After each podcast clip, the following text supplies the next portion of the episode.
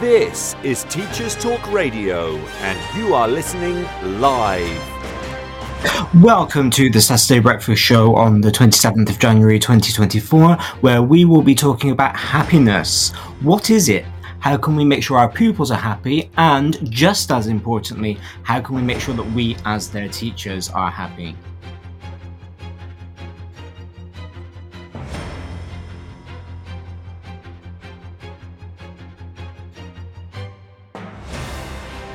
This is Teachers Talk Radio, and you are listening live. Tune in live at ttradio.org or to join in the conversation, download the Podbean app and search Teachers Talk Radio. Follow the hashtag TTRadio. Tune in, talk it out with Teachers Talk Radio.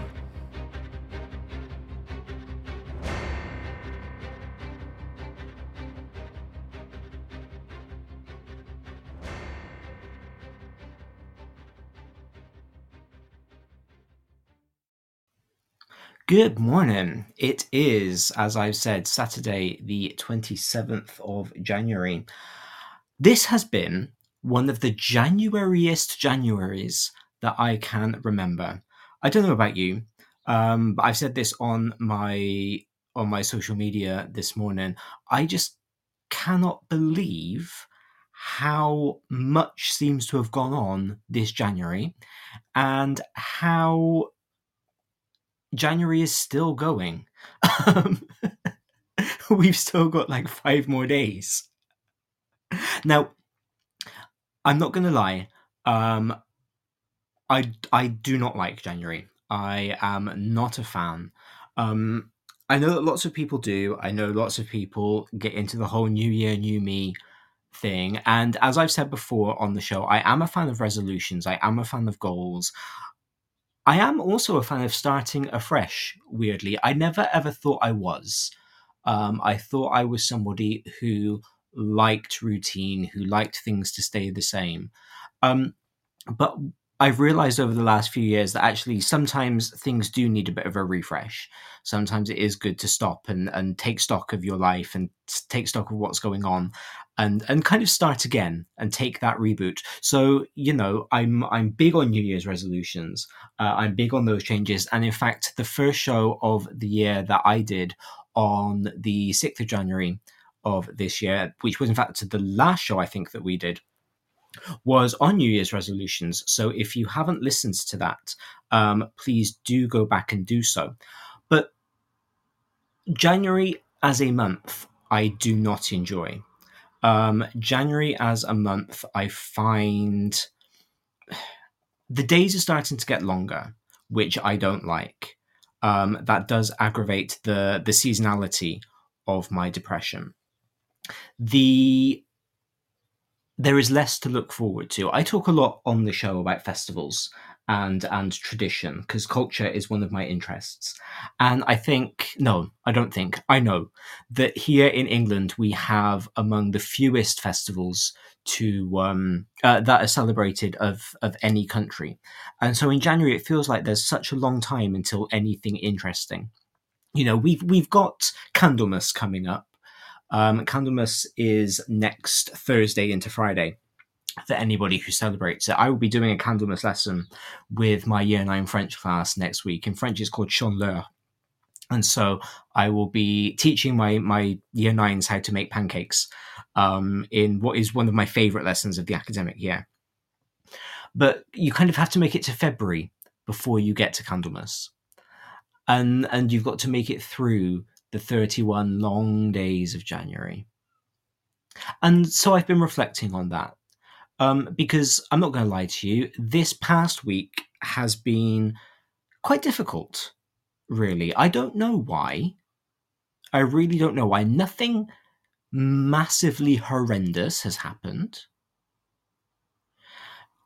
Nothing to do with health or family or friends or my teaching. You know, there have been no big things. But I think this week for me has kind of been the the straw that broke the camel's back. I felt a bit like a slinky. I felt a bit like a slinky, where something would push me over the edge, And I thought, okay, that's fine. We've gone over the edge. Now, nothing else is going to get to us. But then something else happened and it pushed me over the edge again. And then something else happened and it pushed me over the edge again. And I kind of got to the point yesterday where I was like, right, okay, Slinky Darren must now be at the bottom of the stairs. Surely, surely we are done. And so that's one of the reasons that I wanted to talk about happiness today.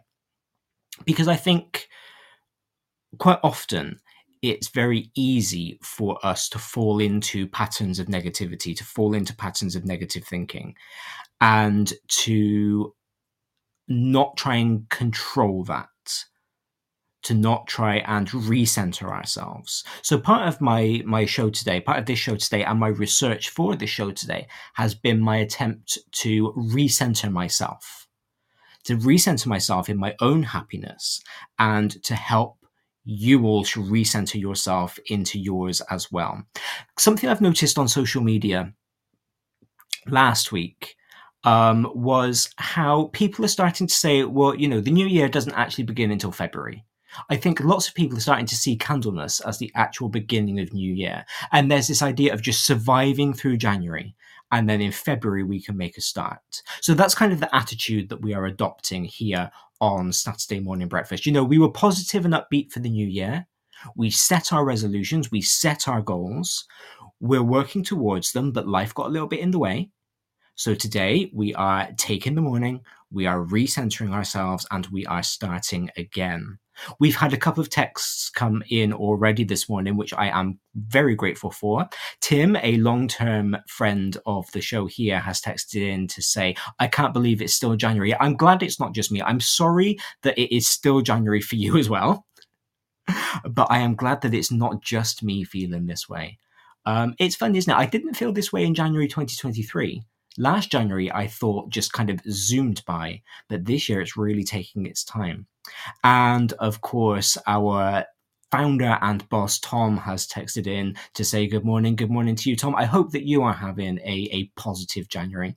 Um, I hope that everything is going well for you. If you are listening, you would like to text in, there are a few different ways that you can do that. There are a few ways that you can get in touch with us here at Teachers Talk Radio. If you are listening live on the Podbean app, you have the option to text into me directly. Um, I have the text coming up on my screen. I can reply to you immediately, unless I'm in the middle of saying something fascinating um, which you know is quite likely. Let's be honest. In which case, we're just going to do like school, and I'm going to wait for me to finish what I'm saying, and then I will reply to you. Um, if you are not listening live on Podbean, but you are listening live elsewhere, you can tweet me. I am at Mr. D Lester. That's M R D L E S T E R, all one word. I have Twitter open in another window, and so I will respond to you live on air. If you are listening on the playback, welcome. I love our playback friends as much as I love our live and in person friends. Uh, you are also free to text me on that same handle. As I always say, it's becoming a bit of a catchphrase here on Saturday morning breakfast. I do shows on things that I'm interested in. Um, for me, hosting the show not only gives me the opportunity to connect with some amazing teachers, but it also gives me the opportunity to do some fantastic CPD. I always say the best CPD decision I've ever made for myself was becoming a host here on TTR because I can focus on what I want to do and what I want to look at and what interests me as a teacher. And so, because this topic interests me right now, this idea of happiness, happiness in our work, happiness with our students, it interests me right now. It will always interest me, I hope. And so I will always be open to talking to you about it. So do engage with us here. Let me know what makes you happy, but please remember it is uh, 10 past nine on a Saturday morning. So we are going to keep it family friendly. Let me know what makes you happy. Let me know how you take your happiness in hand. Let me know what you are doing to make yourself happy here on this rather bleak January weekend. This show is brought to you in partnership with John Catt Educational, publishing professional development books and resources to support great teaching and learning in schools around the world. Have you checked out their latest releases? Use the code JCTTR 2324 for 20% off your order. Don't miss out. Visit johncattbookshop.com to explore their full range of titles and advance your own professional development today. Happy reading. Introducing Eton X from Eton College, a diverse range of quality online courses enabling young people to aspire and excel. Designed for self study, these web based courses empower your students with essential leadership, communication, and academic skills for success at school and beyond. Our Study Skills course sharpens their learning abilities, while the AI Fundamentals course equips them with vital digital know how in a fast changing world. Other popular courses include verbal communication, critical thinking, writing skills, resilience, creative problem solving, and many more. Offer the Eton X curriculum in your school for free. Visit etonx.com to find out more. This is Teachers Talk Radio, and this is Teachers Talk Radio News.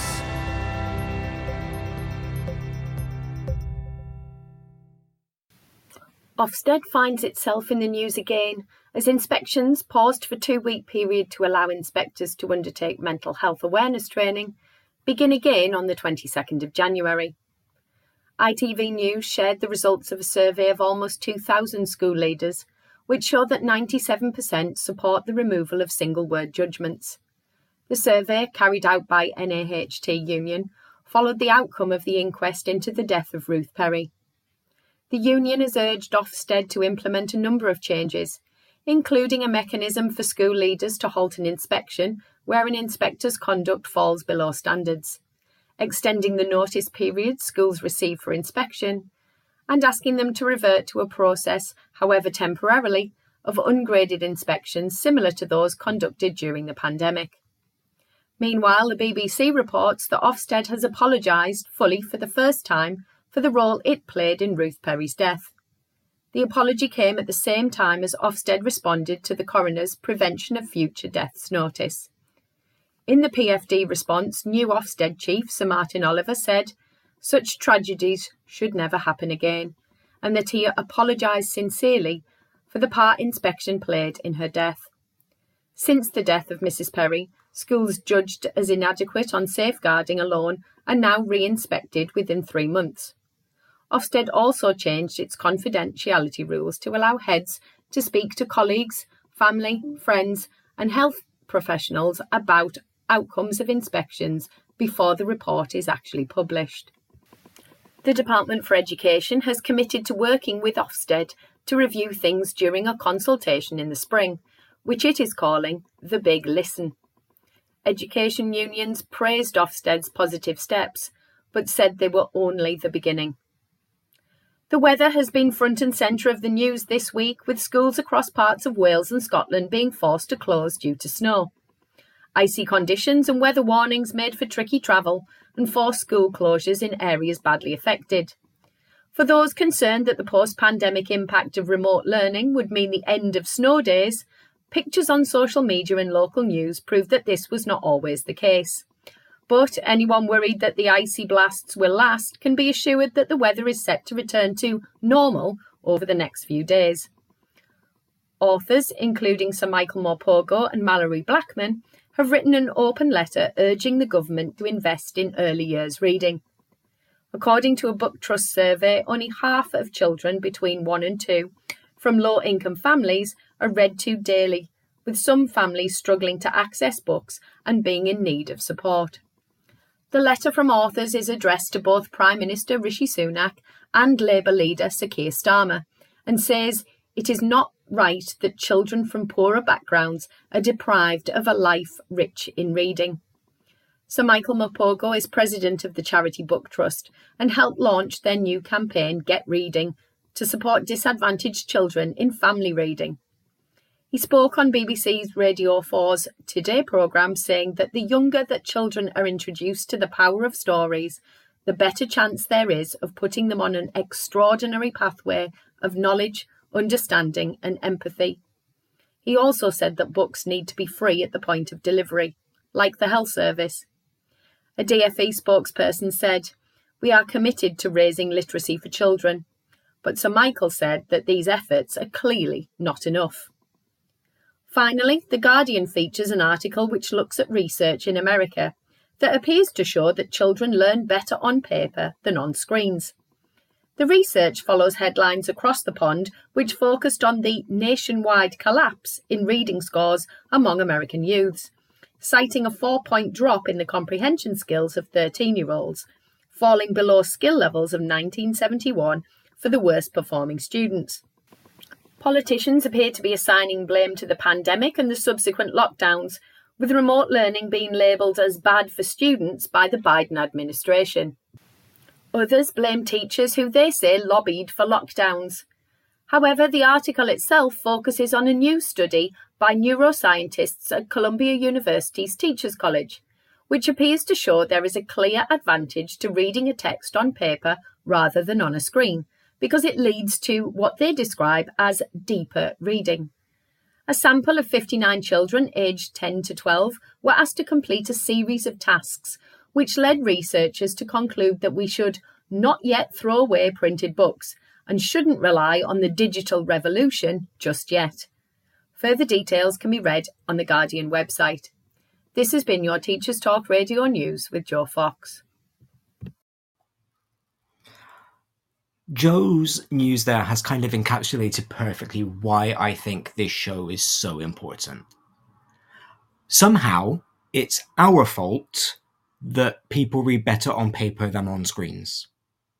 Um, somehow, it's our fault that there was a global pandemic, and in order to keep people safe, we had to go into a lockdown.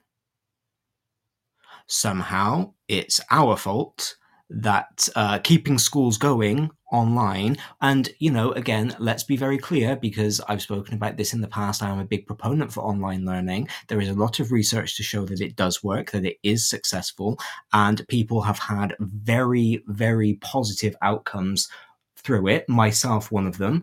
Um, I have a bachelor's degree, a master's degree, and a postgraduate certificate from the Open University here in the UK, um, where my reading entirely was delivered either online or um, or by distance. At least in the early days, we were sent printed materials in the post, um,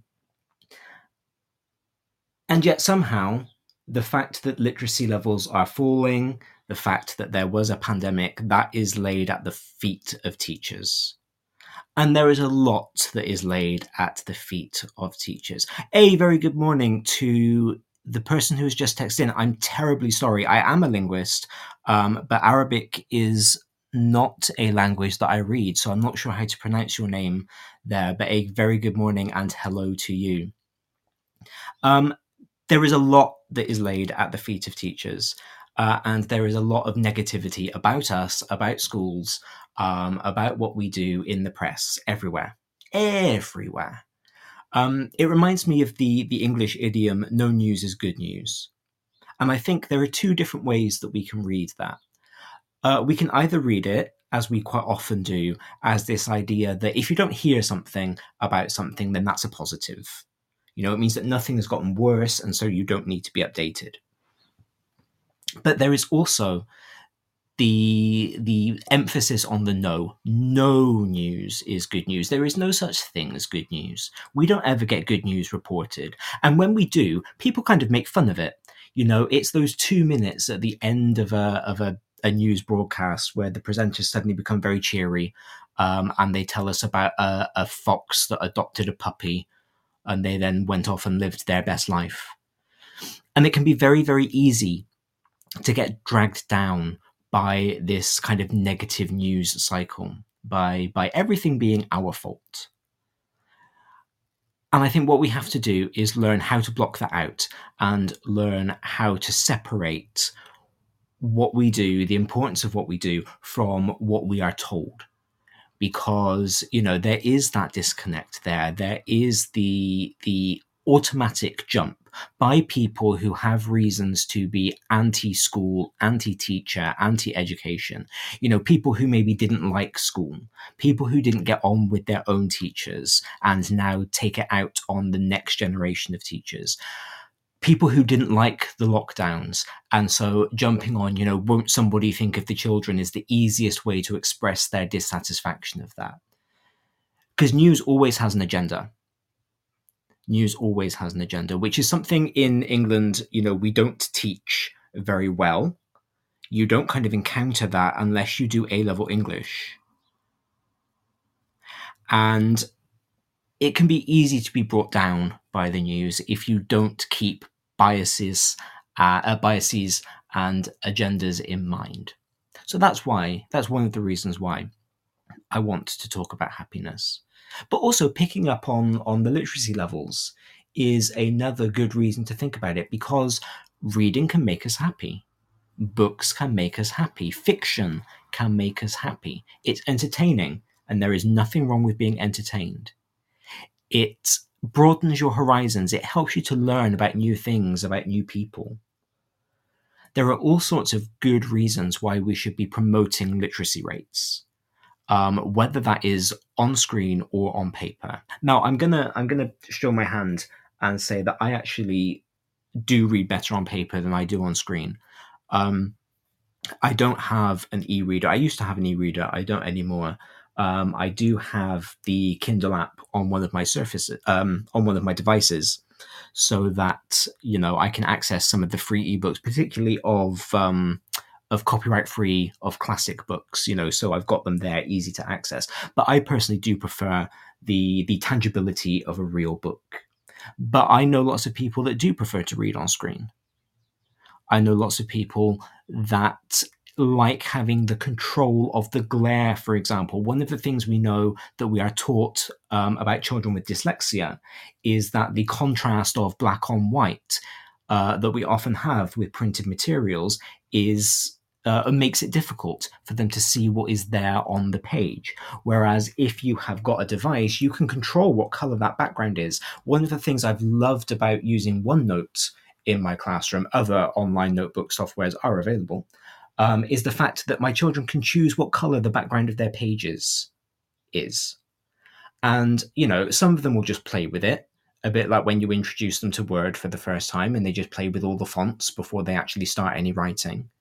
But others also understand that if their page is cream rather than white, they can read it more easily.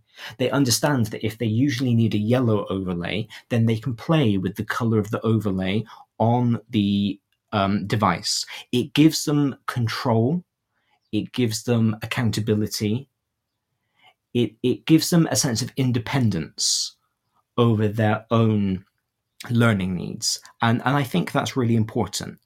I think that's really important to, to teach them and to have them discover for themselves. So I think, you know, a black and white, oh, reading on a screen doesn't work is is not the way to go. It is like all things about education discussed by people who are not educationalists, not that simple. Not that simple. So let's talk about happiness, shall we? Uh, I'm going to pop a few disclaimers here before we get started. First of all, as I discuss quite often on the show, I'm very open about this. Um, I do have a depression and anxiety diagnosis. I am medicated for it.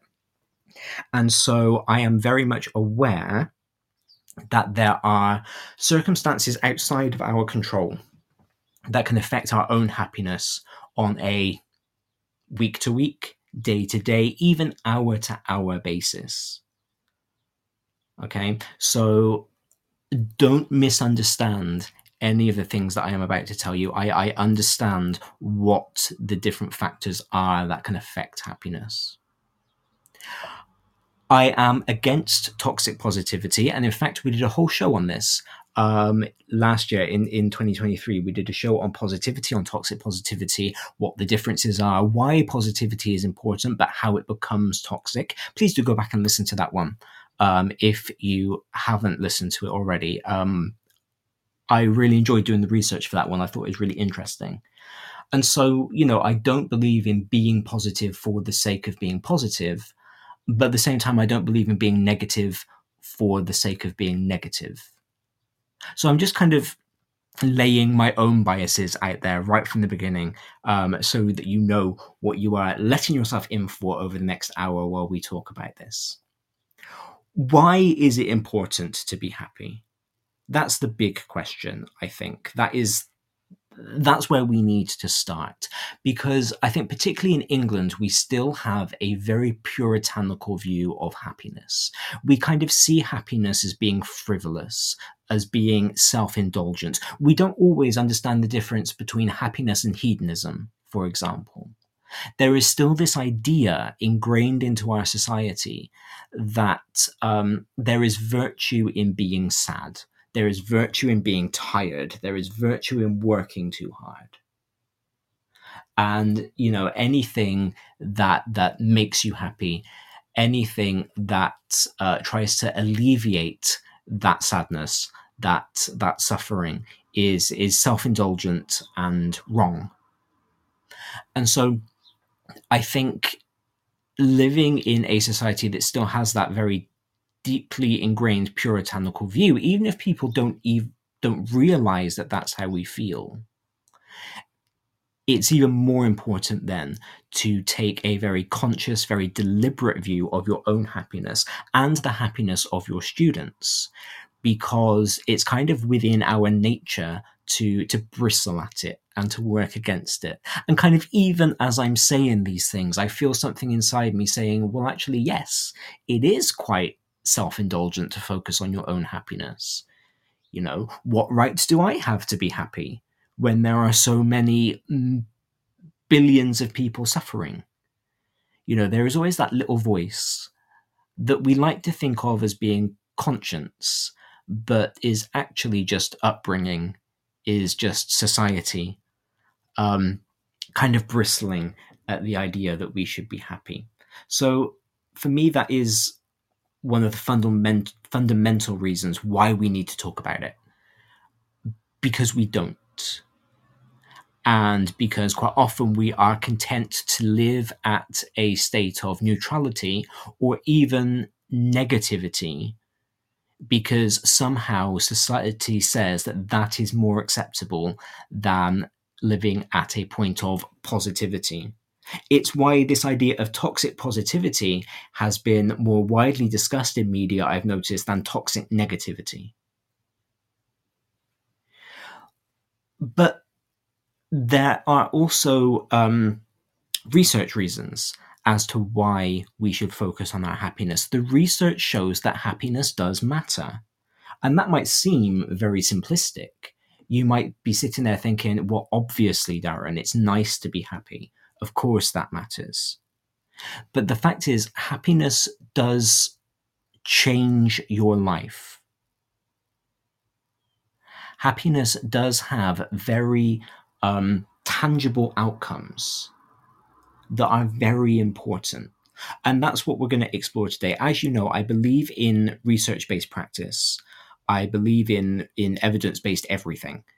And so, again, one of the things that I love about being here on the show is being able to get to grips with the research and doing something with it in a positive way that will make a positive impact for for you as my listeners and for me as the host. So it has been fascinating this week to kind of engage with the research to see what people have been doing and to look at exactly why it is so important to be happy. So let's start with why it's important for our students to be happy. So I've drawn on work here from Laura King, from Sonia um, Lyubomirsky, and I apologize, Sonia, if you ever hear this for the fact that I've just butchered your family name, from Ed Diener, from Martin Seligman, um, and from Veenhoven et al. So all sorts of studies have been done on the importance of happiness for students. Uh, but those are the ones that I am drawing on for this little section. And according to the reading that I've done of, of those researchers' works, happy students are more resilient. Now, again, I did. I've done a show on resilience recently and why it's important as a teacher to be resilient. Um, so please do go and listen to that one. Now, what was interesting is that the research that I read kind of coupled resilience with bounce back ability, which as I discussed in my show on resilience, I don't think of the same thing, um, but they are equated as the same thing in the research. But happy students are more resilient, they are more cooperative. Interestingly, given what we've just talked about, what I've just talked about, about societal views on happiness, they are less self centered, which feeds into that idea of cooperation.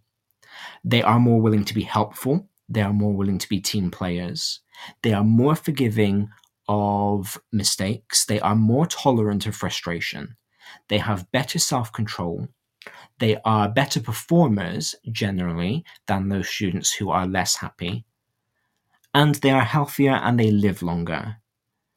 Happiness relates to lower blood pressure, more robust immune systems, and a higher pain threshold. So there are actually physical benefits to looking for happiness.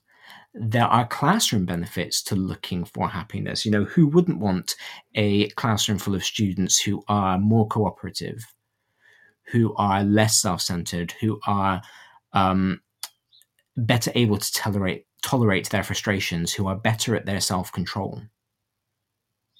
So there are, in fact, a whole host of positives to happiness that go beyond being happy, that go beyond this idea of self centered narcissism that comes from chasing happiness.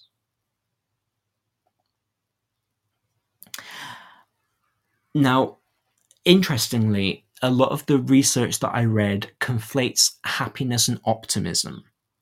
And that conflation is often what leads to the um, the fight between oh happiness is a state of mind and happiness is not something that you can control. So I was reading something um, about how um, happiness as optimism is an inoculation against depression. Now, again, as somebody who has this kind of chemical imbalance and who now understands that about his own body, I look at that and I go, yeah, no. That's literally not how depression works. But what I think, you know, because I, I'm I'm choosing to have a generous reading of what I read, what I think they mean is that it inoculates against situational depression. So let's take a second to unpick the two different types of depression. There is physical, which is something within your body doesn't work in the same way as something within somebody else's body. I'm not a biologist, I'm not a doctor, so I'm not going to attempt to explain it. I've done lots of reading, but I'm not going to attempt to explain it. Um, but it's it's essentially to do with how your body absorbs chemicals. It's to do with your serotonin levels. You know, there are all sorts of things that that go on that is very physical there are medications that you can take to help with it but they help they don't cure right so it's it's very much a physical thing situational depression is that very intense sadness that very intense depression that we all suffer from when something goes badly in our lives and it's kind of like there is this one off event and it is crushing, it is devastating. But you will work through it. And once you have come to terms with that situation, the depression um, subsides. Now, of course, situational depression can have physical effects, it can have a long lasting physical impact, but it's not the same as what I've termed physical depression in that it is something that your body will eventually respond to and and overcome. So I think what the authors are trying to get at, you know, again with a generous reading, is that optimism can be a, a balm for situational depression. So if you are generally a happier person, you are generally more able, more equipped to deal with negative things that life throws at you. And so your situational depression won't be as bad as somebody maybe who has a, um, a more negative outlook on life. Optimistic students interestingly, who have been followed over time. And I couldn't figure out how the author of this study defined optimism, whether the students had to self define or whether there were criteria that they had to meet. But either way, this study showed that optimistic students had higher incomes at age 35 than their pessimistic counterparts.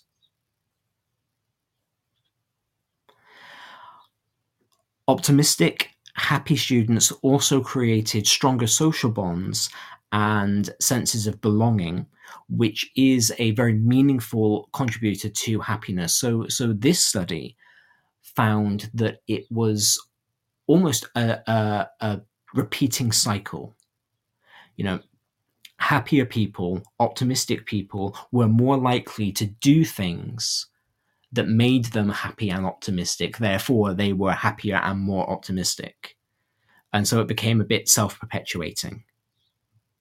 Now, again, because that particular study I found quite difficult to find the background of, um, I am taking a few things there with a pinch of salt. But I think you have to do that with all research. You know, you you recognize your own bias. You know, I recognize the fact that um, I have a physical depression. And so anything that tells me that optimism is an inoculation for depression automatically gets my back up. Um, and so I am going to start reading it with a slightly more negative viewpoint because I'm going, I don't believe that I will be cured just by being a bit more optimistic. But at the same time, again, we, we take what we can from these things, we draw what we can out of them. I then went on to read studies by Masters, Barden, and Ford from 1979 and by uh, Isen and Young from 1991. So quite old studies. But they focused on creating um, pleasant experiences and these studies found that children who were asked to spend 30 seconds remembering something happy did better on a learning task that they were given just after remembering a happy experience versus those who weren't. So, again, giving children a bit of a brain break. And I've kind of changed my mind on brain breaks recently. Maybe that will be a, a future show. But giving children a bit of a brain break, spending 30 seconds focusing on something that makes them happy, asking them to relive a happy memory, makes it easier to um, retain the information and to perform on the learning task than when that didn't happen, than for students who were not asked to, to remember a happy time. Now, of course, that does start to open cans of worms among specific students. You know, if you are going through a bout of depression, either physical or situational, it can be almost impossible to remember a happy time. If you are teaching in a boarding context, for example, and one of your pupils remembers a happy time with their family, maybe that will increase homesickness which might make them feel a bit worse at the end of it. So, you know, there are there are difficulties always in asking students to remember happy times.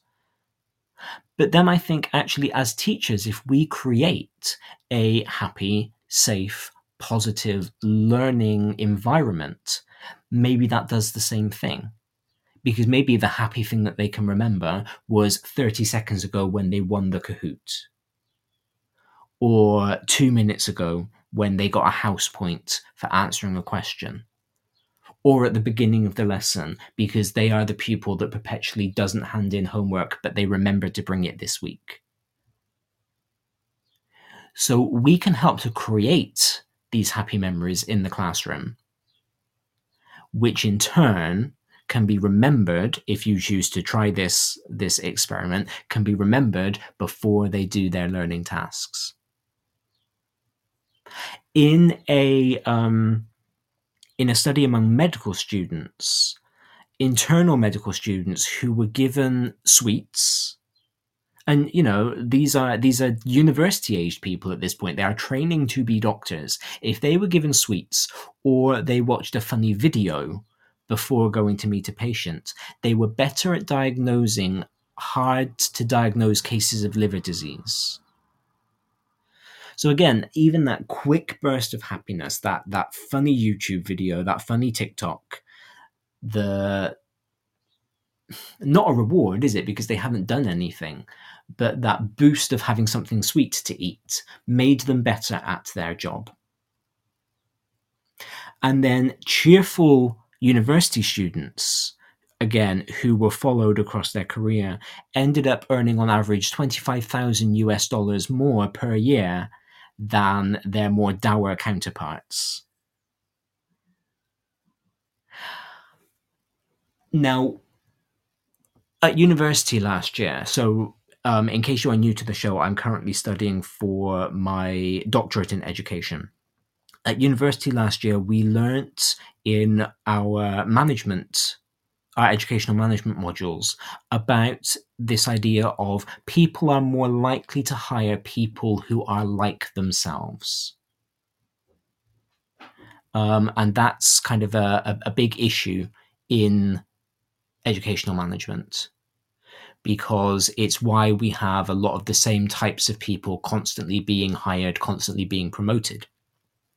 But what's interesting about that, and, and I've literally just connected the dots now, is that if you have a bigger social network because you are cheerful, then you are more likely to be seen as fitting in. You are more likely to be seen as being like people who are hiring managers, who are um, HR representatives, who are head teachers, and therefore you are more likely to get those promotions, those higher paying jobs. And if those people in positions of power are happy, optimistic, upbeat people, and they see that in you, then they see that you are like them, they are more likely to hire you. So again, it becomes this, this self perpetuating cycle.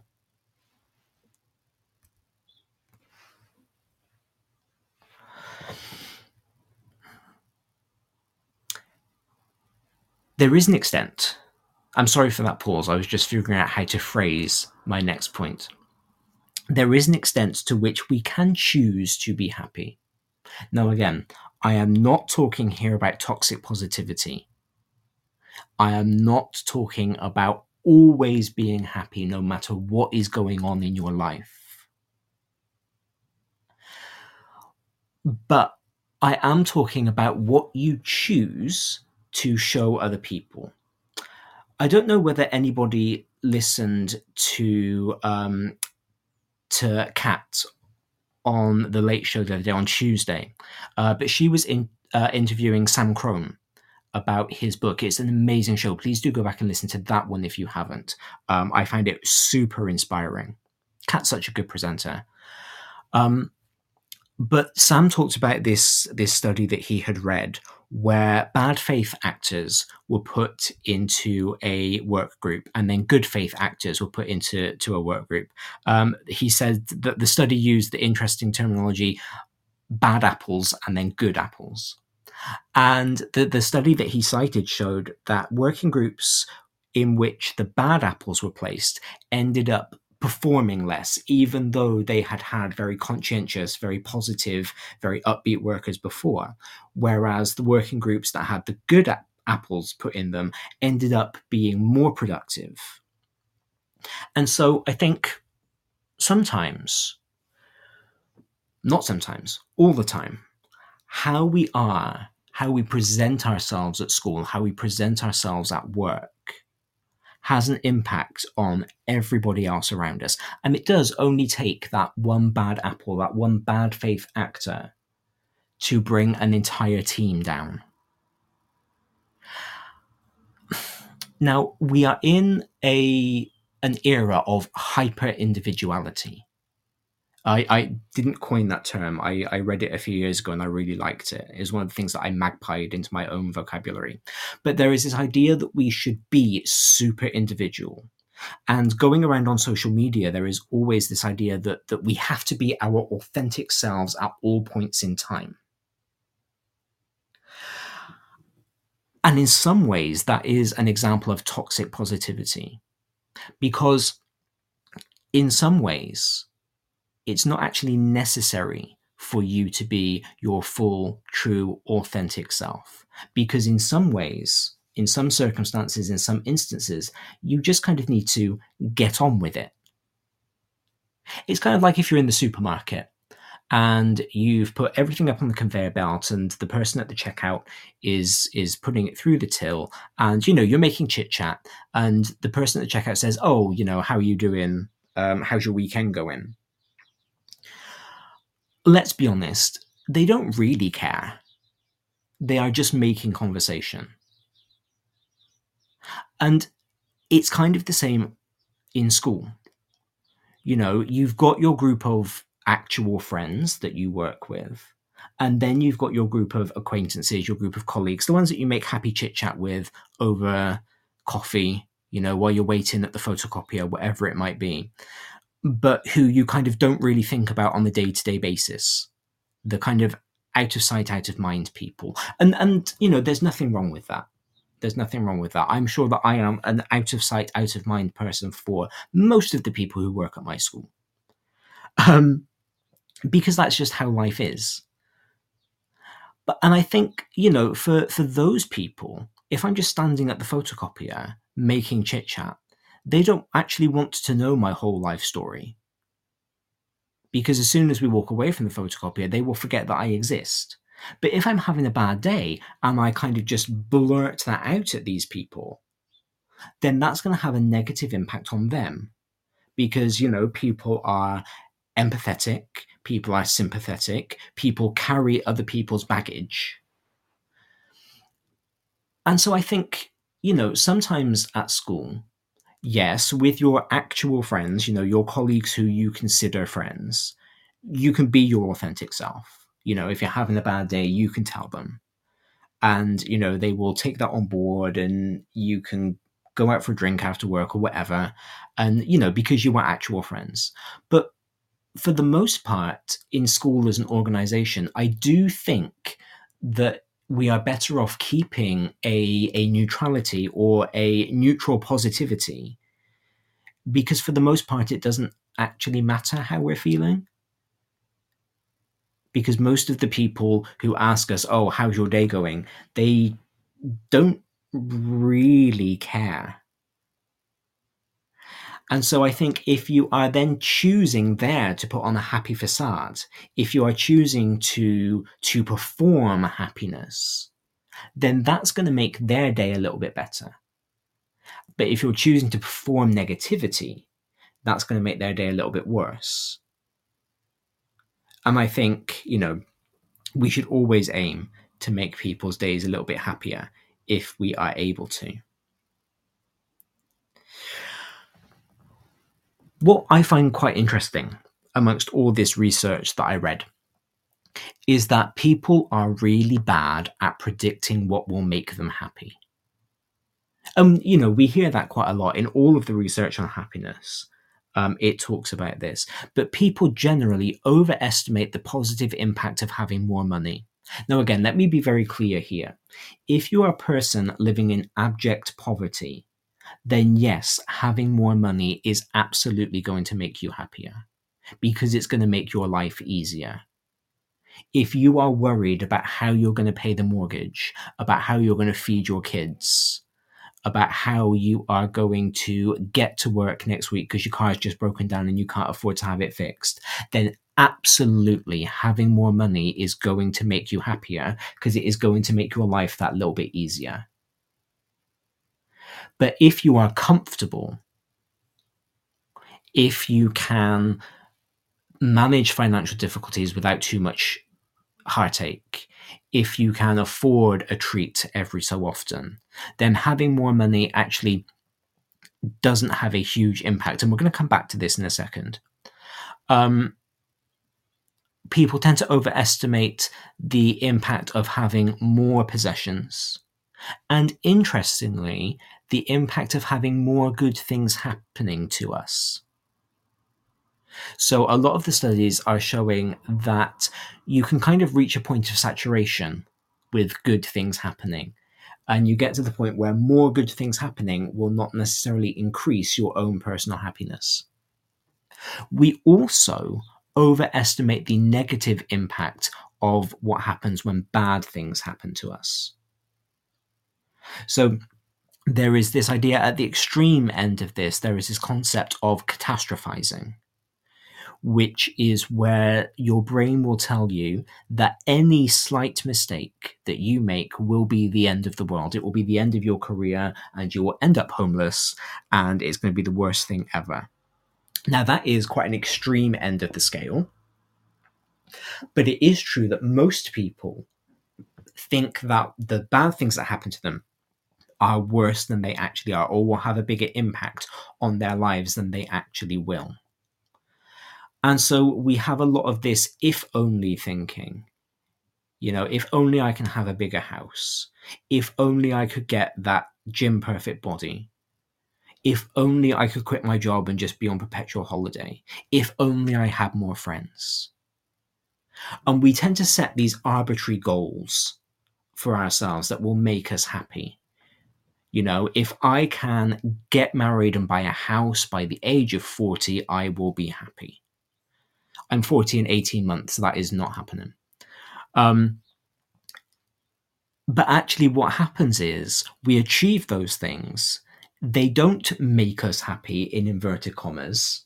You know, they don't make our lives suddenly perfect. And so we raise the bar. So now it's not enough that I'm married and I've got the big house. Now I want that gym toned body. So I start going to the gym and I get it and I get my abs and I get my um, biceps. See, I can't even name the muscles. That's how far away I am from having a gym perfect body. We achieved that, and it still hasn't made us happy. It hasn't put us into a perpetual state of bliss. So then we raise the bar again. Oh, now I need to quit my job and become a digital nomad and live perpetually on holiday. And because we keep raising that bar, we forget that the things we've just achieved are the things that we have always been looking out for the things that we have been working towards. I remember when I published my first book, how happy I was, how excited I was, how nervous I was, how stressed I was. It was amazing because it was something I had been working for so long for. I had another book come out this week. Um, and you know, it's it's exciting. I got the news and I was just like, yeah, okay, good, that's happening. And I had to kind of take a step back and go, hold on, hold on, hold on. You are publishing a book. This has been your dream ever since you were a little boy. And now, yeah, it's fairly normalized in your life. You know, I'm looking at my vanity shelf and there are a fair few things on it at this point. I've been, you know, very lucky over the past couple of years. And I think because it's become normalized, I have lost sight of how exciting it is to have a book published. And I think back to, you know, seven year old me who really wanted this, whose dream it was to have a book. And he would be so disappointed that I wasn't getting so excited every time I had a new one come out. And so I think keeping in mind what your dreams are, keeping in mind what your dreams have always been, and when you achieve them, not normalizing them, but keeping those small victories, keeping those small happinesses is really, really important for us. Absolutely raise the bar. You know, absolutely achieve your goal and then move on to the next one. But don't forget about why that first goal was important to you. And if you keep achieving it, because I'm this is not to toot my own horn, but this is just to um, to um, legitimize any other writers who might be listening. You know, publishing a book is a big deal. It's a lot of work and it takes a lot to get there. Continue celebrating it. Raise the bar, get more books published, get a podcast, get a YouTube channel, you know, whatever your next goal is, but continue to celebrate publishing the books. Because just because you've achieved something doesn't mean that achieving it again in future is worthless. If anything, it makes it better because it shows that your first publication, it shows that your first ab, it shows that your first um, holiday to a, a Greek island wasn't a fluke. It kind of legitimizes the fact that you can do it.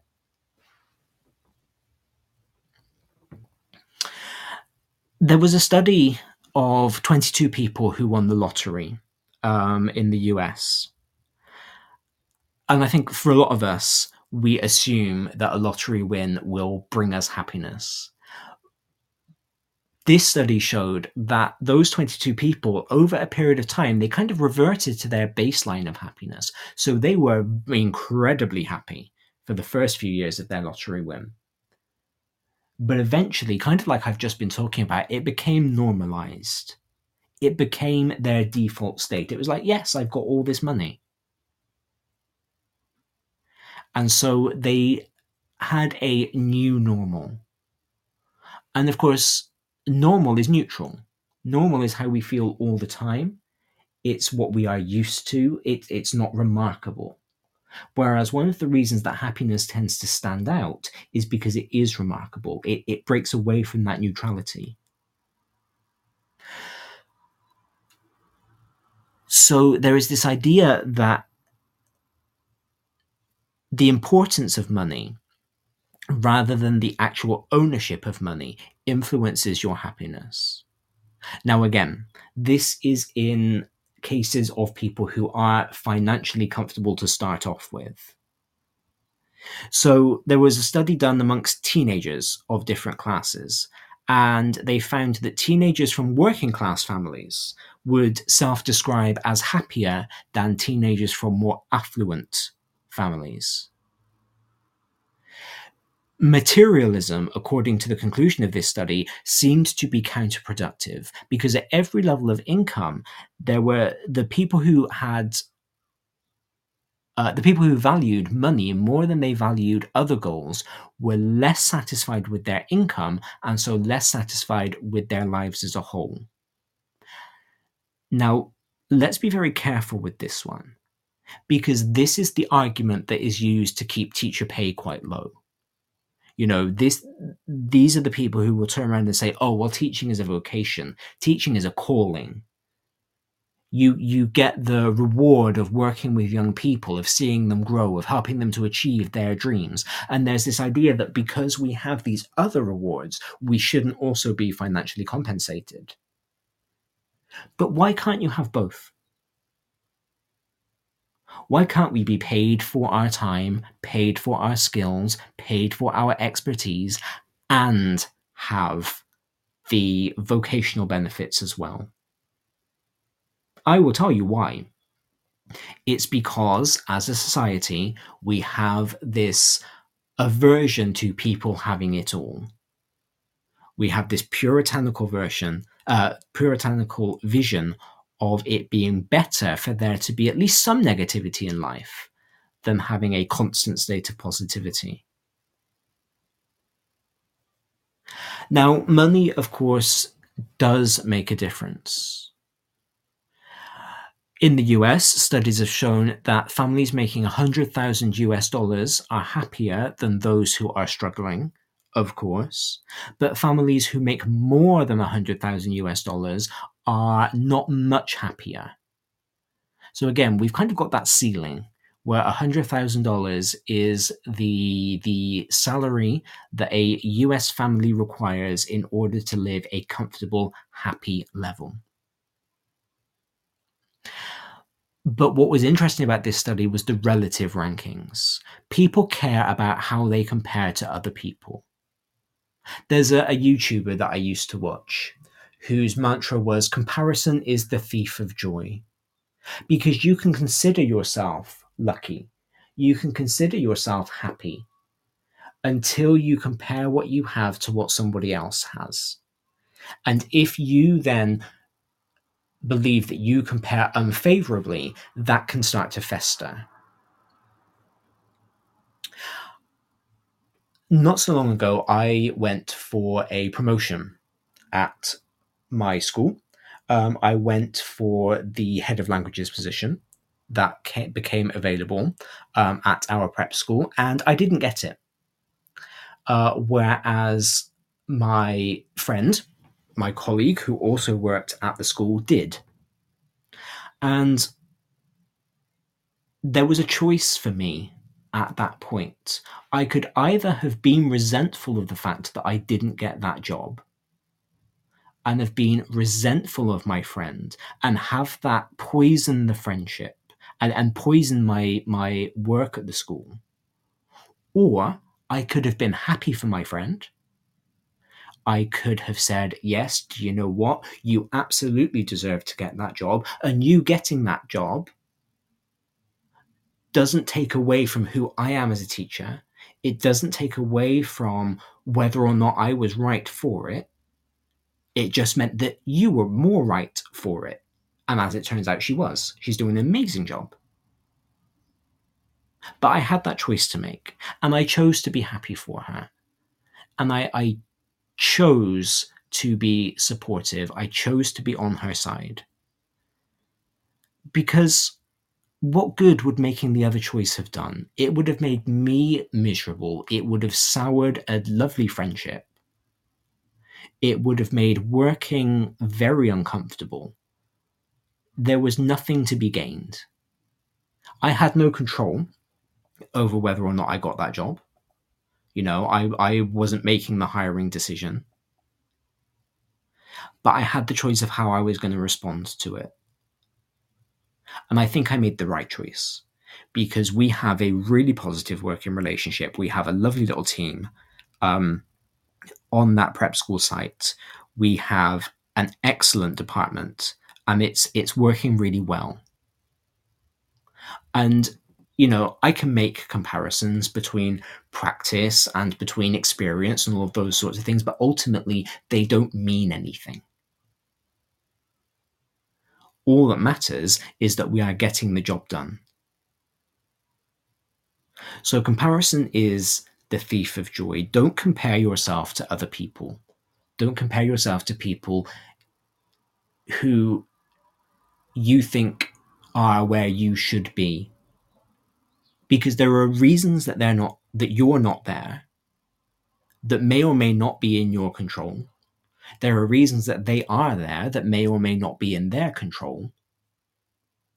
And ultimately, the comparison isn't going to do anything. The comparison isn't going to get you the job. The comparison isn't going to get you the salary. Ultimately, it's just going to make you more miserable. It's going to make you bitter. It's going to make you resentful. And nobody wants that. Nobody wants that at all.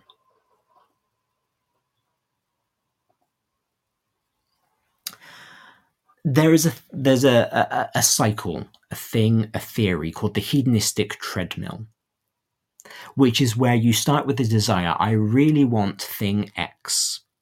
You then satisfy that desire. You get it. You then have happiness. I got that thing that I wanted. That happiness fades. And then you come back round to desire. I really want this new thing. And you have this cycle of of wanting, of getting, of happiness, of fading, of wanting. And it all comes back round. So this means that real sustained happiness doesn't come from getting a promotion, making more money, buying the bigger house, winning the lottery, improving your looks, changing your location, changing your job, anything like that. Because that will always fade what money does do, what that promotion does do, is that it satisfies your basic material needs. Okay, if we think back to Maslow's hierarchy, it satisfies that base need so you can then work on what comes on top to make you happy. It is a way of winning security we want to feel secure. That's another base need. And it buys you time. Because if you can afford uh, to hire a cleaner to come and clean your house, that gives you more time to work on writing your next book, to work on marking your year 13 mock exams, to work on creating a lovely PowerPoint that you put up on um, on the internet for sale, which in turn can get you more money. So time is a very important commodity. And people who have money can buy more time. You know, there's there's this idea that um, we all have the same 24 hours, but my 24 hours are very different to the 24 hours of somebody who has got children to look after.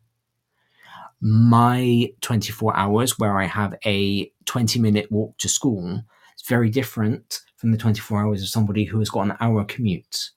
And that's assuming positive traffic. So we all have 24 hours, but how we partition those 24 hours is different. And again, we can compare and somebody could look at my short commute and go, well, you know, he only has to walk 20 minutes to school. Therefore, he can get more done in his day, which is true. Or you can go, okay, I've got an hour commute. So during this time, I am going to listen to um, the majority of the Saturday Breakfast Show with Darren Lester and learn something on my hour commute it's all about framing, isn't it? It's all about how we interpret, how we see our own situations. There are, interestingly, three determining factors which kind of just nullify what I've said. So there are three determining factors to a person's happiness. 50% of your happiness is genetically determined. 50% of your ability to be happy comes from your genes.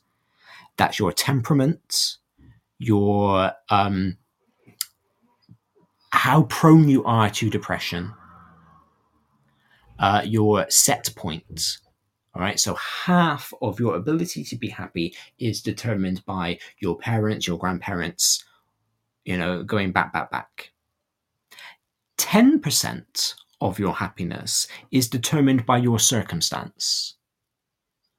And I think that's really interesting because, again, we've talked already about circumstantial depression and this idea that your circumstance can really hit you.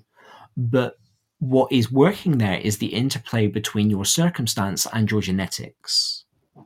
So, if you are genetically more predisposed to negativity rather than positivity, and then something bad happens to you, you are going to fall into that negative spiral. 40% of your happiness, so that's what's left over, 40% of your happiness can be created through intentional activity. Now, 40% might not seem like a lot, but actually, it's the biggest chunk that you can control. You don't control your genes, you don't control negative things happening to you but actually four sixths, two thirds of your ability to be happy. Hold on, that's not right, is it? No, that's not right at all. Four tenths. Four tenths of your ability to be happy. See, I'm a linguist, not a mathematician. Four tenths of your ability to be happy. Two fifths is created by you, by what you are doing by what you are choosing to do, by how you are choosing to spend your time. Now, I referenced just now this set point, which is a um, an actual thing. So it, there's this research done by Brickman, Coates, and Janoff-Bulman. Uh, this was in 1978, so again, it's quite old research, but it it was in uh, it was into um, quadriplegia and how people with quadriplegia reacted to their circumstances.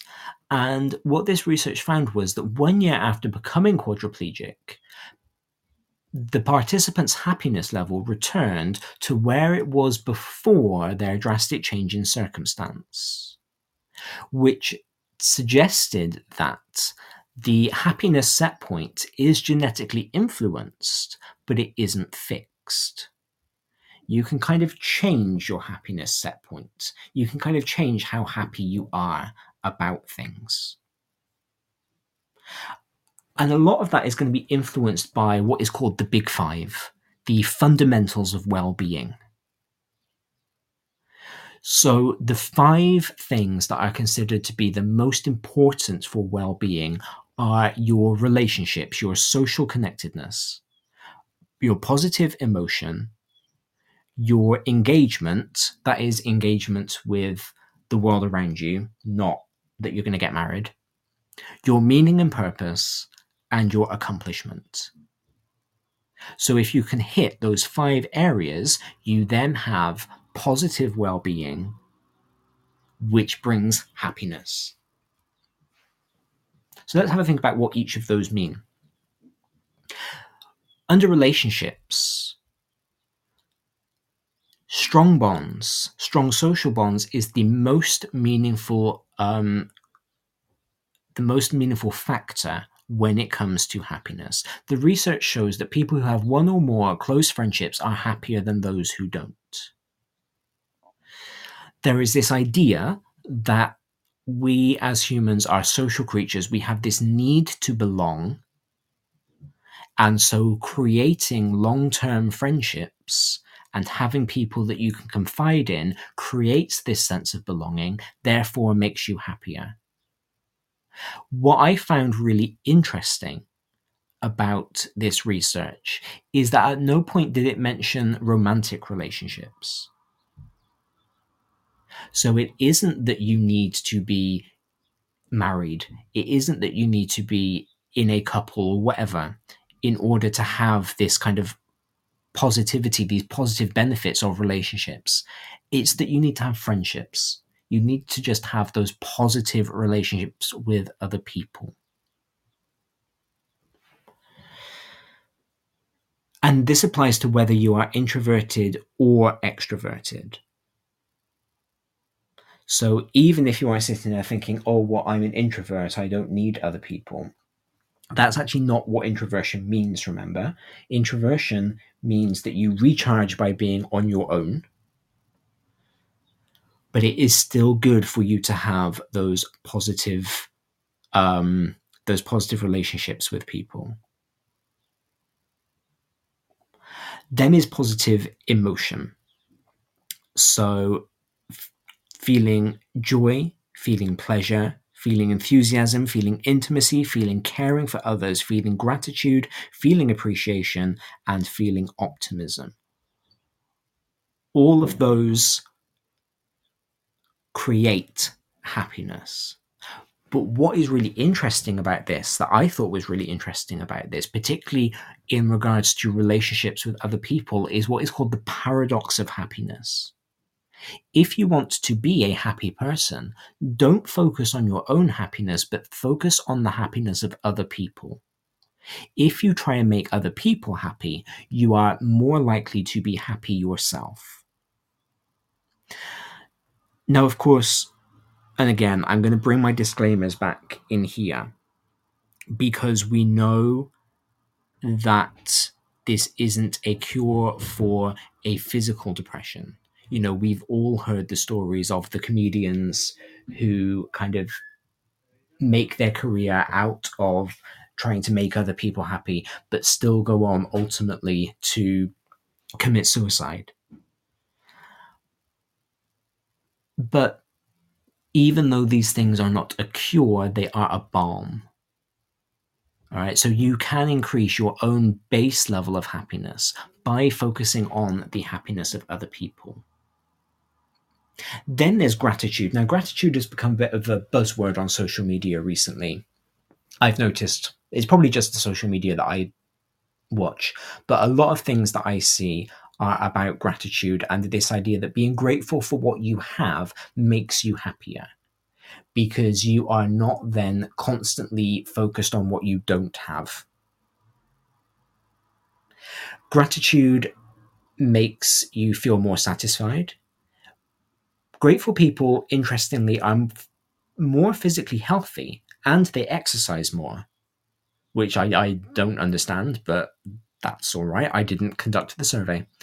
Um, gratitude brings freedom from envy. So again, comparison is the thief of joy, but being grateful for what you have and being focused on what you have and not what somebody else has that you want, that will make you happier. And it's not about being ignorant to the fact that you want something. And, and you know, it's not about saying that all want is bad. Um, although, of course, if I have any listeners who are Buddhists, then you know you are going to disagree with me there, and and that's okay. But there is this idea that you can pursue what you want without being negatively impacted by the fact that somebody else has it. You know, you to to use my example about you know my friend getting a promotion and I didn't. If I still wanted to be a head of department, I could still apply for jobs. The fact that she got that job doesn't stop me from applying for others.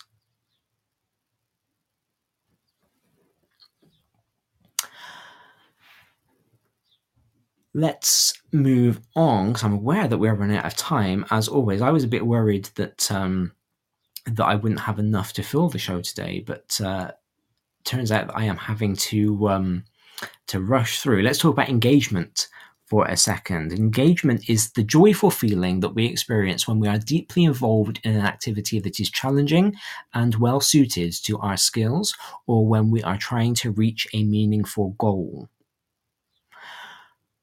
Now, this is where I am going to say three little letters CPD.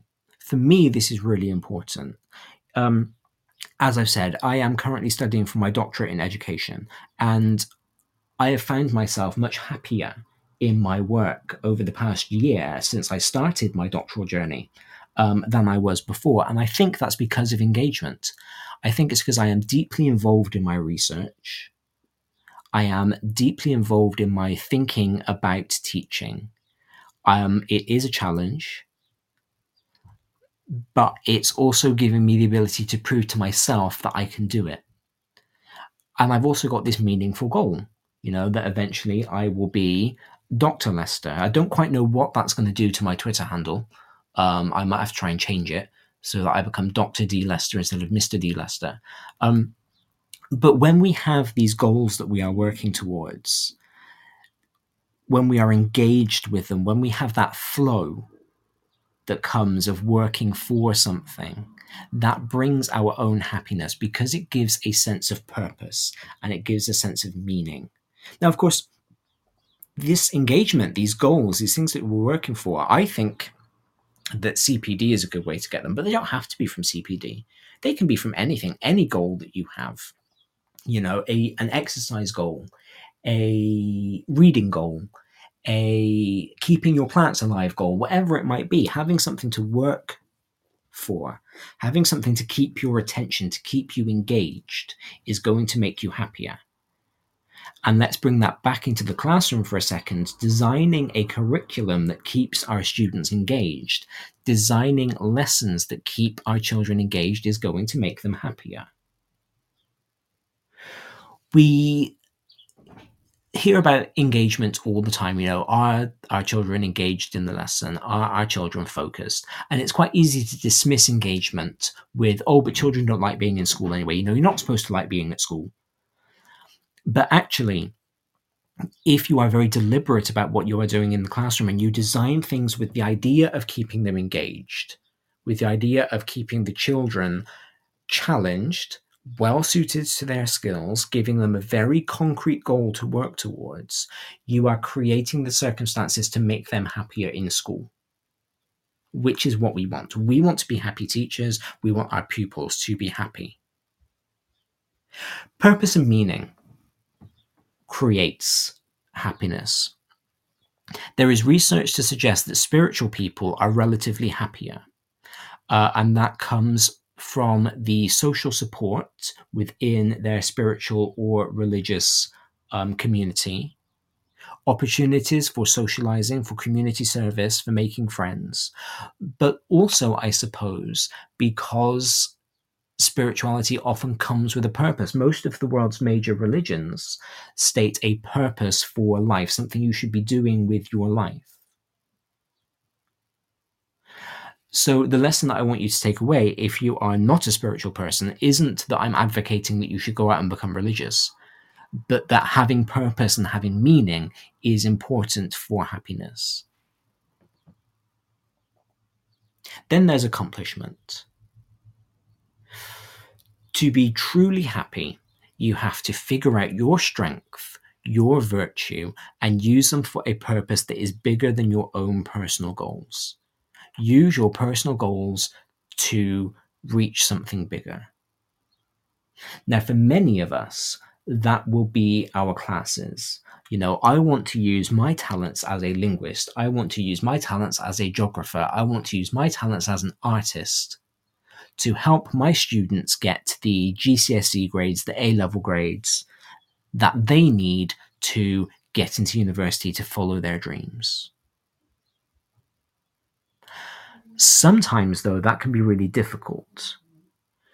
Because if you have a class that is not engaged, if you have a class that you're not clicking with, if you have a really bad lesson, that can have that negative impact on your happiness because you are not meeting that accomplishment.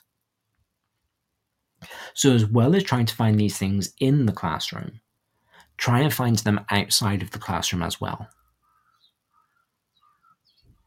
And this is something I think that is worth reminding our pupils of. That happiness comes from accomplishment. That yes, you might not want to sit down and do your spellings tonight, but when you get 10 out of 10 on your spelling test on Monday, you are going to feel really happy because you achieved that, because you accomplished that. Quite often, it feels like our education system sets our pupils up to fail. Our tests quite often look or focus on what our students don't know so that we can try and plug those gaps instead of celebrating what they do know. We very quickly write off when they have achieved a learning objective and we beat ourselves up over when they haven't when in fact we should celebrate the achieving of a learning objective. We should celebrate that accomplishment. We should celebrate the fact that that they have progressed. Seligman gave a list of virtues or signature strengths which can count towards happiness. They were wisdom and knowledge, courage, love and humanity, justice, temperaments, and transcendence, the idea of being bigger than yourself. Aligned to that, Howard Thurman said, Don't ask yourself what the world needs. Ask yourself what makes you come alive and go do that, because what the world needs is people who have come alive. So, Howard Thurman was saying, chase your happiness. Encourage our pupils, encourage your pupils to chase what makes them happy. Because it doesn't matter what you teach, there will be things within your subject that your pupils can connect with. This is particularly true if you teach um, at GCSE and A level, because to whatever extent they will have chosen your subject, certainly at A level, certainly if you are teaching in the university. A bit less so at GCSE, I suppose, especially if you are an English, maths, or science teacher. But there will be something in your subject that they can connect with. And that can be really hard because, of course, we've got exam curricula to teach. And that's kind of the a, a flaw in our system here in England. But find those things that your students connect with in your subject and really focus on those because that will increase your pupils' happiness, which, as we have explored, will increase their ability to learn. If you want to be happy, you have to engage in activities that make you happy. And, and that is kind of what the last 90 minutes kind of boil down to And I'm not advocating hedonism right now, although if you are choosing to adopt that as your life choice, that's entirely up to you. You know, I am not here as your life coach. I am just here to share things that I've read. But I think it's very easy to assume that happiness should be a neutral state, that we should be happy just because we exist, that we should be happy just because we're here. But that's not how it works. That's not how our brains are wired. You actually do have to pursue it, you do have to try and find it. And so do. But that does take energy and discipline. You know, that does take being able to get up off the sofa and going out and pursuing your passion. Unless your passion is watching Netflix, like mine is. In that case, you're absolutely fine on the sofa. It's about being mindful about where you are right now, what your situation is right now. What can you do physically right now to increase your happiness? Is it lighting a candle? Are you sitting listening to me at your breakfast table with your slice of toast and you think, do you know what? A nettle tea would make me very happy right now. In which case, go and make your nettle tea because that's not hurting anybody. You could master a new technology. Do you love the idea of using a visualizer in your classroom, but you don't know the first way to start. Go and find a teacher who knows how to do it and learn how to do it. Forget about your results. Forget about the end goal and focus on the process. Focus on getting there. Because having a book published is wonderful, but it's one moment in the day. It's the moment that you see it on Amazon. It's the moment that I just heard the doorbell, so I think that that's my copy of my new book that has just come through. So it's that moment when the postman hands it over to you.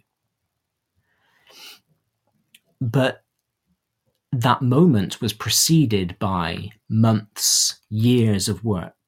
And that's kind of where life is lived.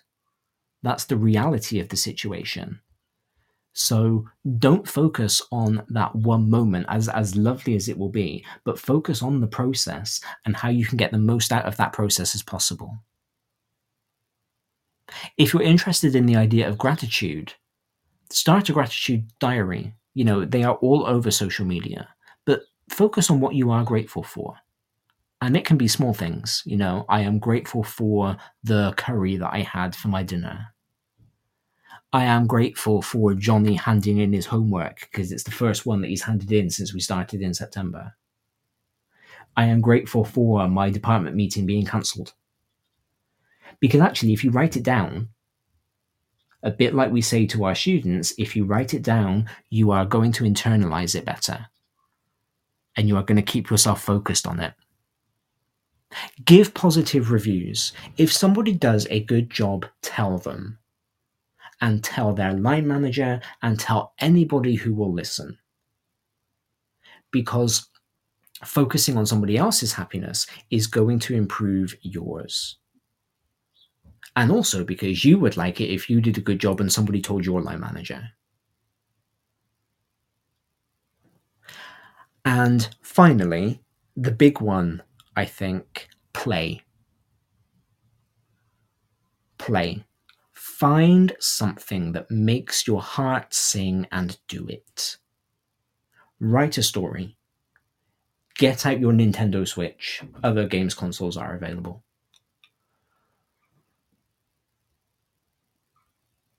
Go out and play Pokemon. I promise I'm not sponsored by Nintendo. Do whatever you need to do to bring back that sense of unbridled joy. And just do it because there is nothing wrong with being happy. There is something wrong with toxic positivity. There is something wrong with being happy when situations don't warrant it. But there is nothing wrong with saying, do you know what? I want my base state as much as possible, as much as my own mental health will allow me to be happy. Because that's what life is for. And that's the end of our show today. I do hope you have enjoyed it. Um, I certainly have. I find it fascinating to to think about happiness over the past week and to really be focused on it. If you do choose to focus on your own happiness, make a little project out of it over the next few days, weeks, months, then let me know. Interact with me on Twitter. Let me know how it's going. Um, there is no show next week because I am at university. I've got a, a weekend of lectures. So I will be back with you the week after next, and I am very much looking forward to it. So as always, thank you for joining in. I am very grateful. You know, talking about gratitude, I am very grateful to all of you who choose to listen to my my ramblings every single week, and I'm very happy that I get to be here with you. Thank you very much, and goodbye. You've been listening to Teachers Talk Radio. Tune in live and listen back at ttradio.org. We look forward to hearing from you next time on Teachers Talk Radio.